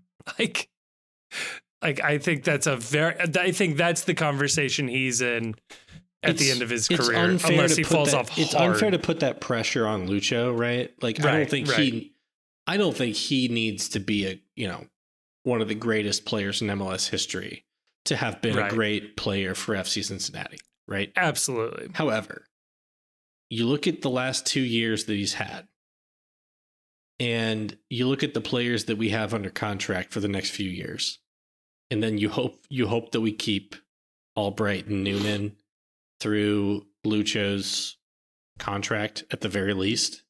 Yep. Lucho does have the potential of getting on the the pantheon Yeah. of great players in Major League Soccer. And then you throw in the potential that he like plays for the US men's national team in like Copa America. Right. Like- like, right. this is a guy, this is a guy who like in 20 at the beginning of 21, Sam Stejskal responded to me on Twitter that he thought Lucho was not a DP. yeah. That Okay. that was what that was what people thought about Lucho when we signed him as a DP.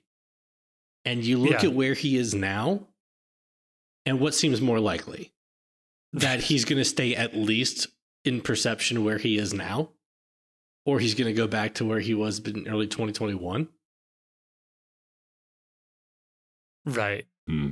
At a minimum, having Miazga, Boupendza, and Nwobodo on the spine of this team, and Roman Celentano for that matter, the the center of this team is just fine. It'll it'll be fine until 2026, 2027. Everything else, that that's where Albright and Noonan will will make their money, is is making the rest of it hum but yeah, I, I do think it's an interesting day, you know, uh, view for this game, looking at Toronto and Cincinnati, because Toronto, yeah, it, was like very famously, I forget the, the full context, but like Toronto was declared the worst soccer team in the world somewhere around 2006. They were just like a horrific team. They made a big deal to splash some cash to sign Jermaine Defoe, who spent a season and a half here. It went terrible. He went back to England. It was like a very productive player for the remainder of his career. Um, and yeah, outside of the time when Tim Bezbatchenko, who is now the GM at uh, Columbus, was in Toronto, they've been irrelevant. And a large part of that time since, uh, you know, well, hired Bezbatchenko, and then since he left, he's been in charge of that is Bill Manning, who's been their president. And this is the guy that literally uses Transfermarkt and FIFA to find players to sign to bring into their club. And that's literally what he did. You can go find the interview. He went on Transfermarkt. He found uh, he liked that the Italian national team won the Euros, and he just sorted by time or years left on contracts, found two players on that team, and just offered them all the money to come over. That was it. That's how they built this team. There was no foresight, there was no thought, there was no consideration that Bernadeschi and Insigne had history not getting along on club teams before, that they had locker room issues. It's just, so, so weird. It's just such a sad thing. I don't know. For me, it's just another feather in the cap of uh, kick the Canadian teams out of the league. Yeah. It, it's we'll, we'll lose we'll lose a decent away day to Montreal, but we can make up for that. It- Give those teams to to USL franchises that have earned it, and let's it's let's it's move all, on. It's and the only funny part of the Toronto story because I do feel bad for any fan base going through this, but like, can you imagine the howling or the stories and the think pieces that would have been written if it would come out that Jeff Berding was going on to Transfermarkt and signing players? There is Thank such you. there is such a goddamn double standard of I understand that we were bad, but they danced on our fucking grave. And Yeah. there is not half of the indignation over he went on a fucking website and Googled who are the players I should be signing. That's one step up from asking your MLS FIFA player, your EE MLS player, hey, um, do these players have good green lines between them on the ultimate team? or is this a problem I need to worry about? Just Right.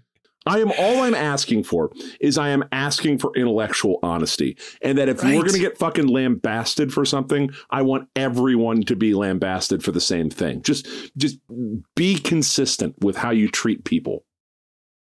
yeah, it's just ugh. Well, how does like So- Chicago's owner still get fawning profiles in the athletic uh versus you know our boy, Yeah. our best friend, the guy Dear friend we, of the pod. the guy who we love the most. It, it just, I, I mean, look, it, those teams obviously weren't good. And I'm not going to sit here and say that they were good or, or whatever. But yeah, it's it's the fact that the, Cincinnati was treated as just like the worst thing that ever happened to like MLS. an affront, an affront to soccer in America. And I'm sorry, were they bad? Yeah. Were they bad for a couple of years? Yeah. But there's a lot of teams that are bad for multiple years in this league, and you don't nearly get as many, you know, just knives out bullshit. Right. Right? Did they And deserve to be treated like they were like some just world historic abomination? Right. It- it- and then and then the rea- and, and then you know given that treatment and i know we already treaded this ground in the first segment but like given that that that the way this team was treated as just like an absolute affront that they were taking up space in this league for a couple of years to the underwhelming reception of them walking away with i'll say it the supporter shield this year right. It's. And it'll be, I mean, think, how, look. think how mad you'll be when the person who turns Toronto around and takes them to the seventh seed or the sixth seed when they win Coach of the Year next year for the great job they did taking Toronto out of the basement. you know it'll happen too. Yeah, and I mean, look, you want to be the cynical, you know, sports reporter or defend the league and look out for the league. You can survive Cincinnati being bad as a league. You can survive Kansas City being bad as a league. You can survive Nashville being bad as a league. You know you can't survive? If Dallas is irrelevant, when Chicago. Houston is irrelevant, when Chicago is irrelevant, when both New York teams are irrelevant. You want knives out for some people? These are the folks that are dragging your league down. Right. So, like honestly like the own the the people running Toronto in Chicago should be getting more shit yes, than Berding because you're like they. look what they're doing in Cincinnati Right. How what are you what the not fuck able are to do doing? this? right. Either give us stars or give us a good team. And Chicago can't give us stars or a good team. And Toronto really somehow screwed up the star thing and then also managed to not get a good Sha- team. Shaqiri and Insigne Right. are, as of the latest MLSPA salary drop the highest Right. played the highest paid players in the league Yeah. And what are they getting for that? Would, would a USL team take Shaqiri right now? Uh, Uh, not I mean, if they want to win. honestly I would take Shaqiri not in a DP deal Uh, Yeah, the But if he MLS wants- Next Pro team could use. It. But use if he him. wants uh, Yu Kubo's salary I bet I bet Yeah. Pat yeah. would figure out what to do with him to make this happen. with with with the same contract, with the never-ending contract. Yeah, the Kubo never ending deal. We have, we have Shaqiri in perpetuity for like $1.2 million a year. You know, if it somehow included I bet, like the, I bet the right of Lucho, first I bet refusal, Lucho could figure out something to do with Shaqiri. That's a good point. I actually trust Noonan to get to get a tune out of him, as they say. Lucho, Shaqiri, and Boupendza on a reality show where they have to like somehow learn to build a boat and sail it or something. We don't have anybody on it now that Medunjanin is gone. Do we have anybody with problematic Eastern European connections or ties? Not not that he had problematic. I just Shaqiri's tied up with like Kosovo independence stuff, and I don't Oh, I don't know how. Yeah, yeah, yeah. Wait, I, what's what's what's Medunjanin tied to? oh, I don't know. I just I don't know exactly who hates who his over wife, there. His wife is Israeli. but I know he was. And I don't want to. I don't want to talk about. I don't want to. Uh, I'm I'm saying We have a he strict was no wags policy on this podcast anyway. So Born in Yugoslavia. things about uh, yeah. Santi Arias' wife being very Right. famous. right, and being a business leader and a girl boss in her own right. Um, no, I'm just saying he was born in Yugoslavia. I don't know exactly who hates who over there. I just I feel The like answer somebody is everyone. It's always Yeah. everyone. Right, right. That's Yeah. uh, anyway, Just let's get to it, predicting. Right? Like, Yeah, let's go have a beer. We'll talk it out. it's it's been You're- like ten years. it's all the same. Yeah, we'll just draw a line here. You can have your own country. We'll draw a line over say. here. You can have your own country. Guys, this is this has never fucked anything up. No. So if you take if you take a bus up the coast of Croatia, mm-hmm.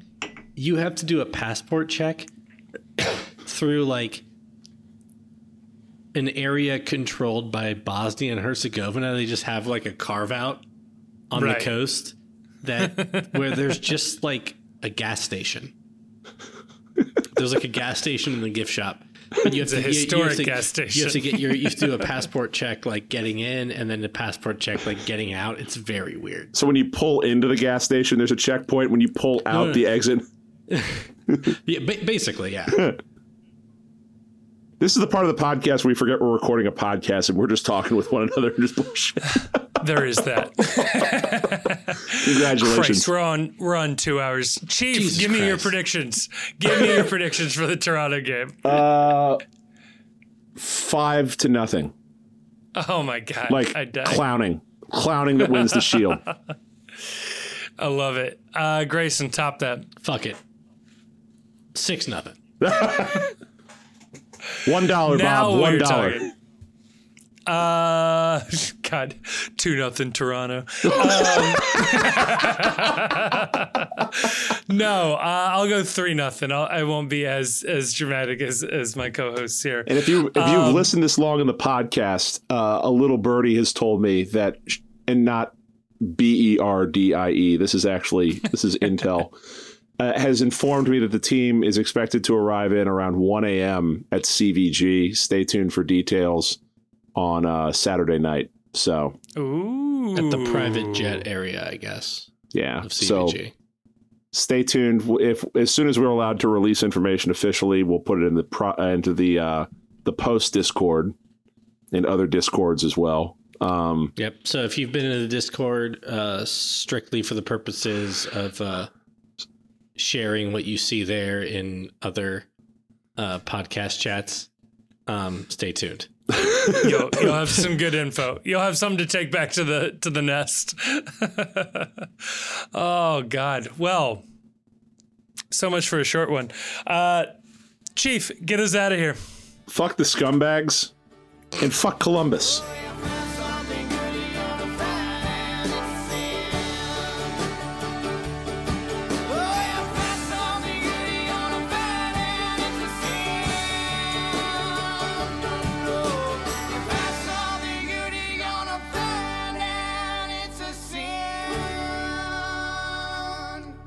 Thank you so much for listening to this episode of the Cincy Postcast, which is a production of The Post Cincy. You can check us out at thepostcincy.com for all of our written content as well as links to our social media. You can follow us on Twitter and as well you can join us on our Discord server. You can find links to that server both in this episode description as well as on our website. That is where most of our conversations are going on. We have a lovely community there talking about FC Cincinnati, MLS, anything and everything else and everything in between. We also want to give a huge thanks to Jim Trace and the Makers for providing all of the music you've heard throughout this episode. They're an amazing local Cincinnati band. Again, more information about them is in the description of this episode. And if you enjoyed what you listened to, and you've made it to the end, so I'm going to assume you liked it, or you just can't reach your stop button, please like us, review us, subscribe to us wherever you are getting your podcasts. That is going to be really, really helpful. But more importantly, share this with a friend. A personal recommendation helps spread a podcast so much further. So please share this if you know somebody in your life who's an FC Cincinnati fan, an MLS fan, somebody that you think would enjoy this. Pass it on over. Thank you so, so much again for listening. It blows me away that people continue to listen to us. And thank you so, so much again.